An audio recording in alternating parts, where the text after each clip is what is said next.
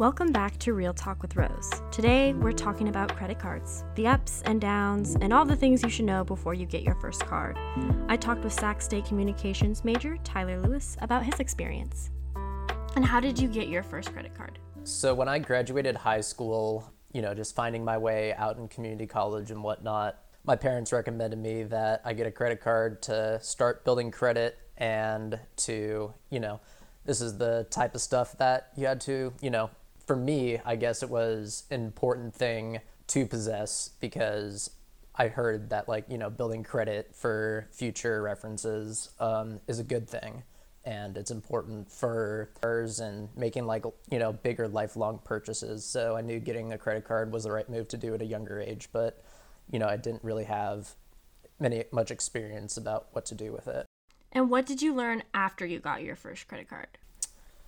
Um, well, certain things. It's uh, learning how to maintain your expenses, and with that, you know, you got to integrate your credit card as a part of your day. You got to put that in your calendar as a reminder to pay your credit card because, you know, sometimes I miss payments early on and credit scores have gone down and stuff like that. And another thing is, yeah, I also learned about uh, the credit score and how it works. Was there anything about the process that was confusing? A little bit with the credit score because I made giant purchases and then paid my credit card back right away. That's affected my credit card score before, and of course not paying on time will also negatively impact your credit score. And then what's something you wish you knew before you got a card? Um, I wish I knew more about interest rates and ca- like, you know, how credit cards will say, like, you know, you get two percent cash back on groceries or ten percent cash back on gas if you have certain types of credit cards. But something I really wanted to know in, like, at least earlier on, were about interest rates and how to calculate interest and whether to see if a specific deal is worth it or not by calculating the interest rates, because sometimes you might have to owe more back to that company. And for you, what are some upsides that you've noticed from having a card? A few upsides. I don't have to look at my actual bank account to worry about purchasing something, you know, because I'm I personally, uh, you know, get my anxiety goes up when it comes to spending money. So, you know, you can just pay it on my credit card, and then a few weeks down, then I can worry about paying it myself. On the flip side, what are some downsides? Uh, downsides, I always worry about my credits. I do worry about my credit score quite a bit, whether it goes up or down, especially because I'm graduating this semester and I'm going to be looking for an apartment soon. So I want to make sure I have a reasonable score that will um, interest in other companies to have me as a resident, for example. And then when you did your research on on credit cards afterwards, or if you did, did you just go online, or did you talk to someone, or how did you learn about the process, or ask your parents? Yeah, I asked, exactly. So my parents are Capital One members too, and that's how I got lured into Capital One. And here and there I get my, you know, you get letters in the mail about obtaining new credit cards and filing applications to get these new cards. But personally, yeah, mainly just from my parents, and besides the one that I have right now, I really don't know too much about other credit cards or credit card companies. Do you think it would be helpful to have a some kind of financial or personal finance class in high school? Or would you have been interested in that if that was an option to take? Yeah, well, honestly, it was, it was kind of my mistake. Senior, senior year of high school, I played a lot of sports and only had four classes, and I was pretty proud of that. But, you know, they actually offered financial algebra as a elective math course to take, and during that time I was sick of math and I just said, screw it, I'm out of here, no more math.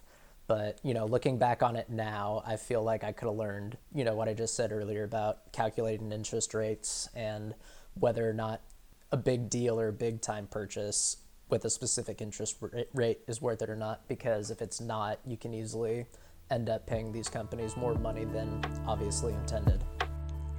Now, let's hear from our expert on the subject, Kim Handy.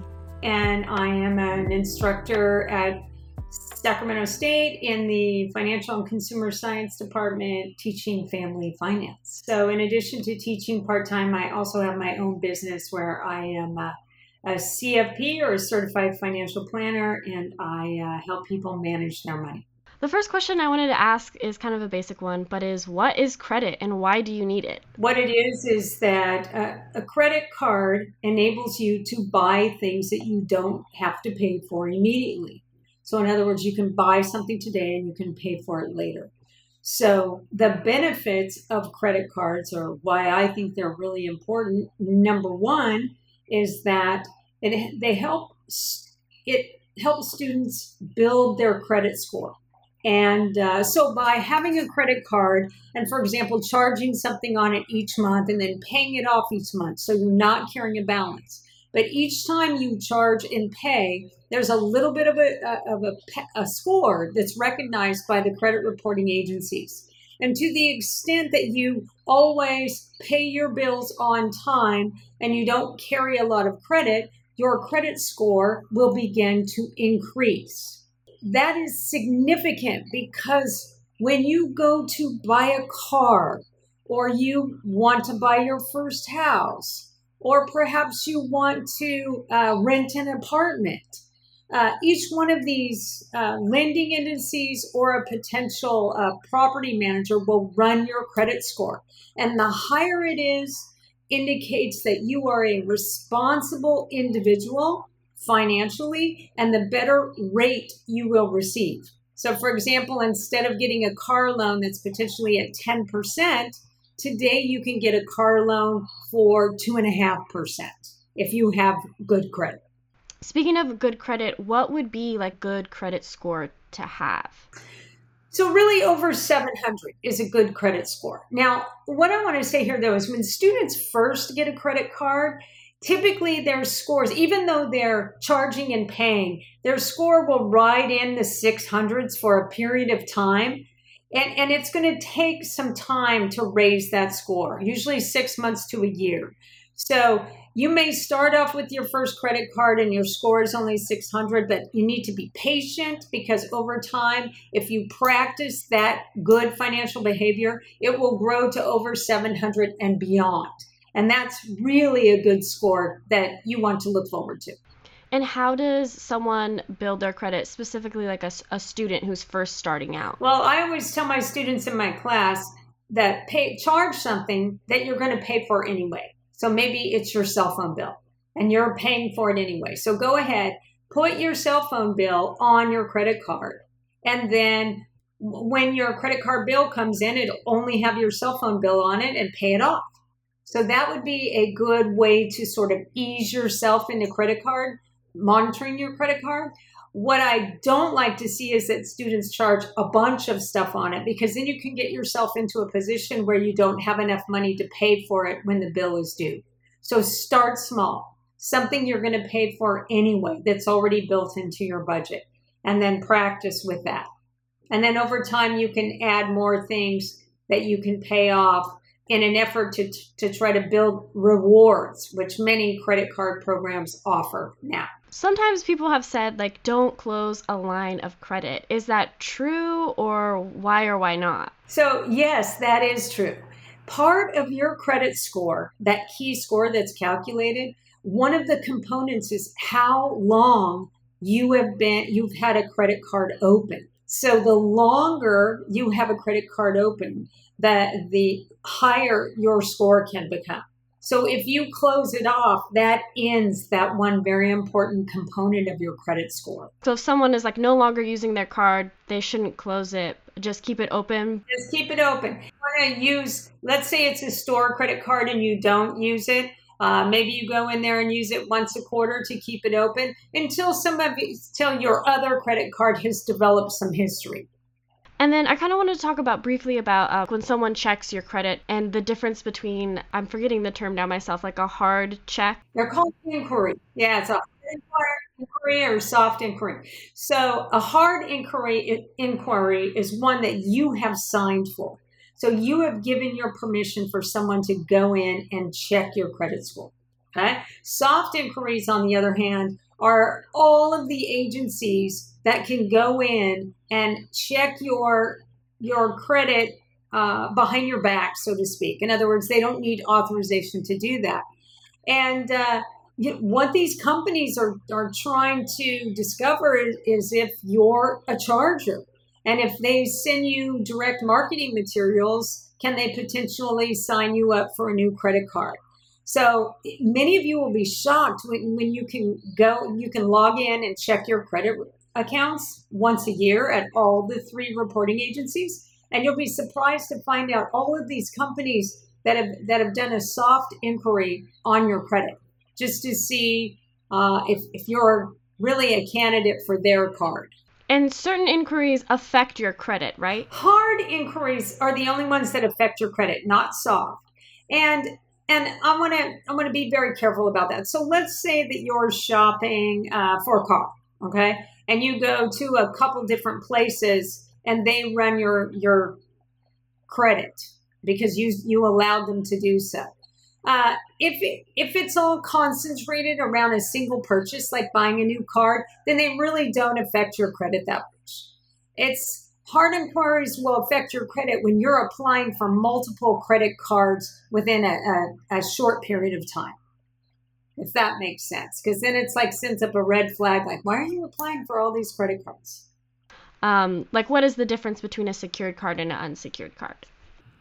So for new credit card users, often they're not, they don't have a job history and they don't have enough uh, financial backing, so to speak, to get a, a, a Visa credit card, maybe a traditional Visa credit card. So their first credit card might be what's called a secured credit card.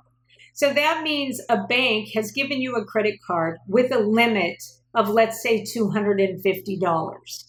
And the secured part is that you then have to hold a savings account that has two hundred fifty dollars in it. And you can't touch that money. That money secures your credit card. So you can go ahead and then charge up to two hundred fifty dollars and pay it off. But that two hundred fifty dollars in the savings account will sit there until you've established a pattern of responsible payment behavior. So usually six months after you've had a secured credit card, you can call your bank and say, I want to remove the secured part. I just want it to be an unsecured credit card. Um, is there anything that you would want more students to know about getting credit cards or like the dangers of getting a credit card? Well, it's really about responsible behavior. So me personally, I'm a strong proponent of, of responsible students getting a credit card to start building credit, because it affects you in so many ways. You may have a potential employer who wants to run your credit report. So you're going to need some history in there. And, and the sooner you get started, again, that pattern of charging something and paying for it and growing that score seven fifty higher, it, it's going to afford you the best rates. At some point in your life, you're going to want to buy a car and you want the lowest rate possible. And what's key to that is your credit score. Great credit score, really good rate.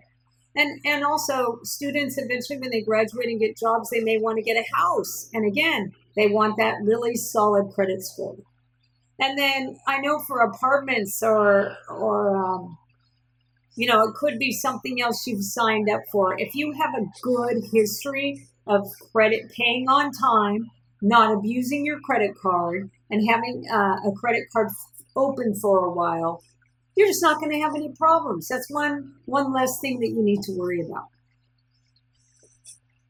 Certain things stay on your credit report for, I think it's seven years or more. And I can't remember now if it's you if you don't like pay off that debt or or what it is that stays on your report for seven years or more. Yeah, so let's say that you don't pay on time and in fact you're thirty days late on paying, uh, making a payment. So that will be reported to one of the one or all of the three reporting agencies. So it's Transamerica, Equifax, or Experian. And it'll once it hits your credit report as missed payment, it's going to stay on there for seven years. Okay, that missed payment.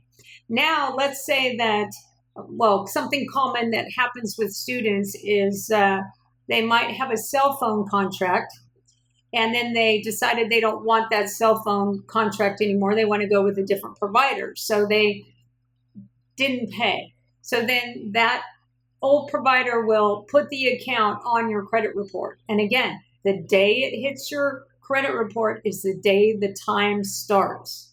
So for seven years, even if you pay that off, it will still stay on there for seven years. That is the, the time of, of sort of, I, I call it jail time. That's the time when that bad account will sit on your credit report. And then after seven years, it's required by law that it has to be removed. There are some differences with bankruptcy, but uh, for every other type of credit debt, uh, credit card or account, uh, it's usually seven years. However, I do want to make a, an exception to that. If you owe student loans, if you owe the I R S, or if you owe the Franchise Tax Board, uh, something like that can stay on your credit uh, credit report indefinitely. Um, is there anything you'd like to add or any? I just, I again, if get a credit card, be responsible with it, build that credit score. I like to think that your goal is to make money off your credit card. And one way to do that is to uh, get a credit card with a great rewards program that fits your lifestyle. So for example, I have a daughter. She has her first credit card. It's a Mastercard. She was able to get it uh, with just uh, her summer job as her employment history, and she's charging and paying, and then she receives uh, one percent cash back, and that's that's great.